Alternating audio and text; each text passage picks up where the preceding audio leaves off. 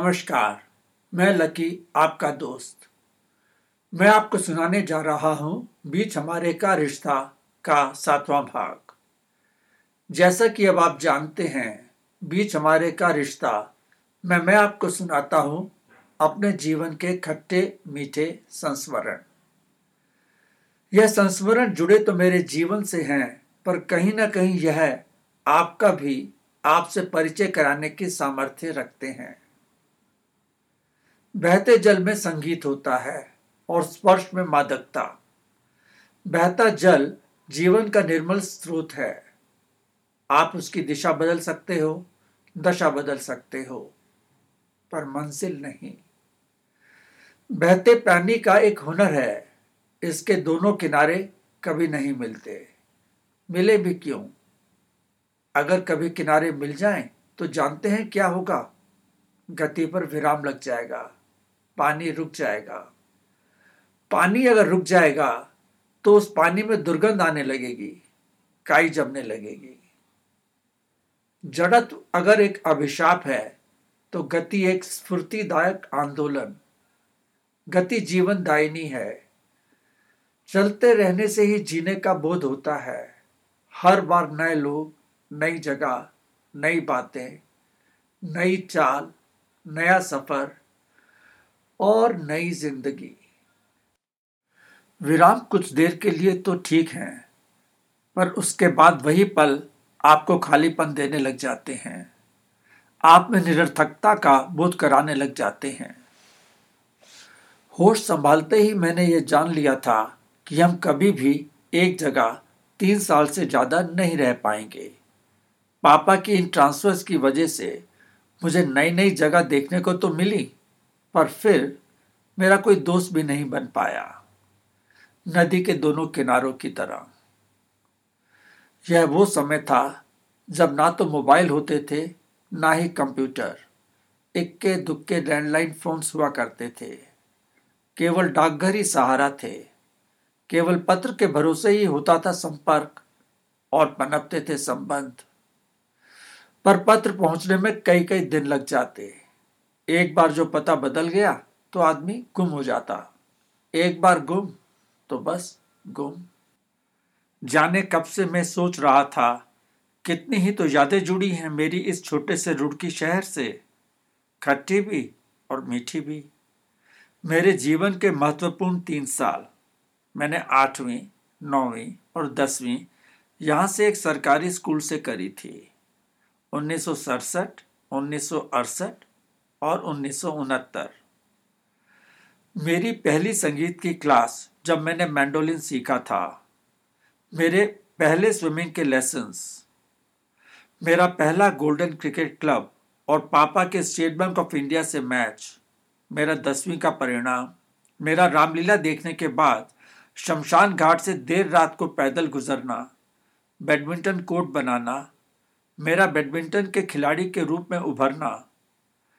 पहली बार कमरे जितना बड़ा कंप्यूटर देखना, लव के साथ पकोड़े बनाना, हरिद्वार में मम्मी का पैर फिसल जाना, मेरा छुरी और कांटे से डोसा खाना सीखना, और न जाने क्या क्या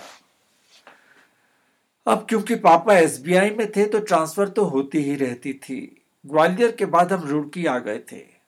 उन्नीस सौ सड़सठ के रुड़की और आज के रुड़की में ज़मीन आसमान का अंतर है। उस समय का रुड़की बेहद ही खूबसूरत कम जनसंख्या वाला साफ़ सुथरा शहर था। रुड़की छावनी रुड़की विश्वविद्यालय, जो अब एक भारतीय प्रौद्योगिक संस्थान में बदल चुका है और केंद्रीय भवन अनुसंधान तीन जगहों के साथ साथ गंगा की नहर ने इसकी सुंदरता पर चार चाँद लगा दिए थे। गंगा और यमुना नदियों के बीच हिमालय की तहलेटी में स्थित रुड़की उस समय बहुत ही छोटा सा था। हर कोई, हर किसी को जानता था।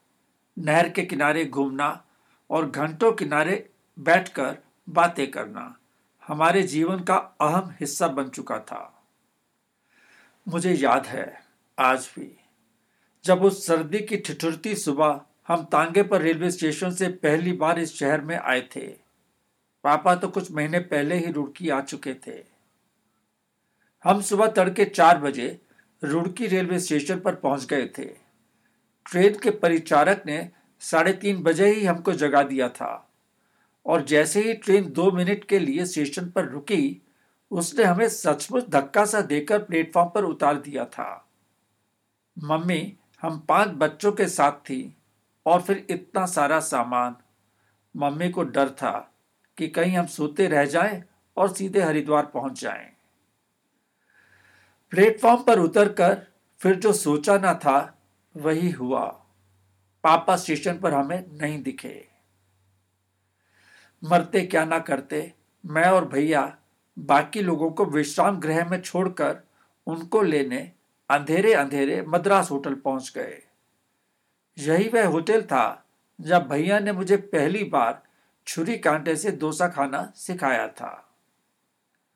आपकी ज़िंदगी में अगर एक बड़ा भाई है तो आप खुद को कितना सुरक्षित महसूस करते हो, मैं ही जानता हूँ। कौन कब आपका साथ छोड़ दे, कौन कब आपसे बिछुड़ जाए, सब नसीब है। लग रहा था पापा देर से सोकर उठे थे। हमें देखकर चौंक गए। अरे, तुम लोग आ गए? हड़बड़ी में शेव करते पापा उसी तांगे में स्टेशन हमारे साथ आ गए थे। उस समय यही आने जाने का साधन हुआ करता था। फिर हम सामान के साथ चल पड़े थे एक नए सफ़र को, एक नए शहर में। नया वातावरण, नए लोग, नया स्कूल, नए दोस्त, एक नई ज़िंदगी। पुराने शहर को छोड़कर नए शहर में बसने की आदत सी पड़ गई थी। अब तो हम सबको, एक तरफ़ जहाँ इसमें मज़ा था दूसरी ओर यहाँ पुराने शहर के बिछो का गम भी होता था। स्टेशन के थोड़ी ही आगे पुल था। यह पुल आज भी स्टेशन को शहर से जोड़ता है। अगर मुझे ठीक याद है तो इसका नाम गणेशपुर पुल था। जहाँ कहीं नदी या नहर के ऊपर पुल होता है, वह पुल जाने कितनी कुंठाओं और हारे गए प्यार की कहानियाँ अपने आप में समेटे रहता है। यह बात मुझे कुछ महीनों में ही पता चल गई थी। पुल पार करते ही हमारा तांगा बाई ओर मुड़ गया था। नहर के किनारे किनारे जाते हुए ऐसा लगा था, मानो कि हम किसी परिलोक में आ गए हों। सुबह की लाली आसमान पर साफ़ दिखाई देने लगी थी। बाई और नहर थी और उस पर बिछी दूर तक धुंध। हमारी दाई ओर थे पेड़ ही पेड़। सालों बाद जब रेहा के साथ मैं यहाँ आया था तो मैं ये जगह पहचान भी ना पाया था। तब तक तो ये सारे पेड़ गायब हो चुके थे और मकान बन गए थे। यहाँ से मुझे पेड़ों के झुरमुट से एक समतल मैदान दिखने लगा था। अगले कुछ महीनों में मैं यहीं पर क्रिकेट खेलने वाला था। एक आध साल में इसके आगे ही स्विमिंग पूल बन जाने वाला था। और जहाँ से मैंने पानी में तैरने के लिए पहला कदम रखना था। थोड़ी आगे चलकर हमारा तांगा दाई ओर हल्की ढलान पर मुड़ गया। यह ढलान आज भी कायम है, जो सीधे स्टेट बैंक ऑफ़ इंडिया से होती हुई शहर को जाती है। पूरे तीन साल तक इस सड़क पर मैं साइकिल चलाकर स्कूल जाता रहा था। ढलान मतलब घर बस आ ही गया है।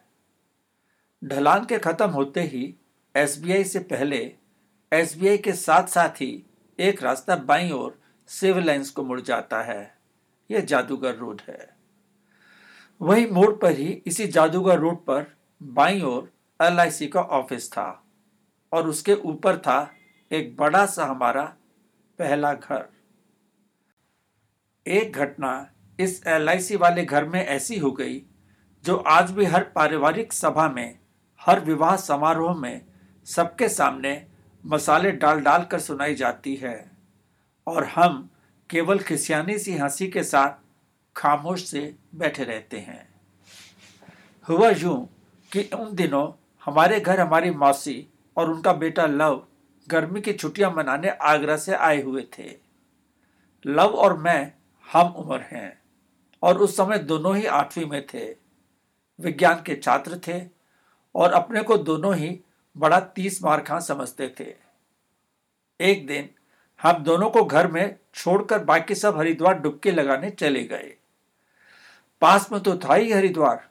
मम्मी बोली, दोपहर तक आ जाएँगे और हमारे लिए वह वहाँ से पूरी आलू लेकर आएँगे। इस बीच हम दोनों को लग गई भूख। सोचा, पकोड़े बनाते हैं। तो साहब, हमने किचन में जाकर सामने रखा मैदा उठा लिया और लगे पानी में घोलने अब मैदा कहाँ घुलता? लई सी बनती गई। भूख भी बढ़ रही थी और बेचैनी भी कि अब सब आ जाएँगे, हँसी तो होगी ही, डांट पड़ेगी अलग। जब काफ़ी देर तक हम मैदे और पानी के बीच लड़ाई कर चुके तो हमने तय किया कि अपना वैज्ञानिक दिमाग लगाते हैं। नया नया वाष्पीकरण पड़ रखा था। फिर क्या था? हमने कढ़ाई में वो जो लई सी बन गई थी, उसको रखकर उसे उबालना शुरू कर दिया। यह सोचकर कि पानी तो उड़ जाएगा, नीचे जो मैदा सा बचेगा, उसे वापस उसी जगह पर रख देंगे जहाँ से लिया था। किसी को पता भी नहीं चलेगा और हम डांट से बच भी जाएँगे। थोड़ी देर में कढ़ाई जी तो जलने लगी और हमारे होश गुम। तब मिट्टी के तेल से जलने वाले स्टोव हुआ करते थे। हमें पता नहीं लग पा रहा था कि हमने कहा और क्या गलती करी है। एक दूसरे पर दोष मरने से कुछ नहीं होने वाला था। इधर किचन में सड़ने की बदबू आने लगी, उधर लोग घर आ गए। जब उनको पता चला कि हमने क्या गुल खिलाया है तो वो हंस हंस कर दोहरे हो गए। पर हमको कई सालों तक समझ नहीं आया कि हमारी गलती कहाँ थी।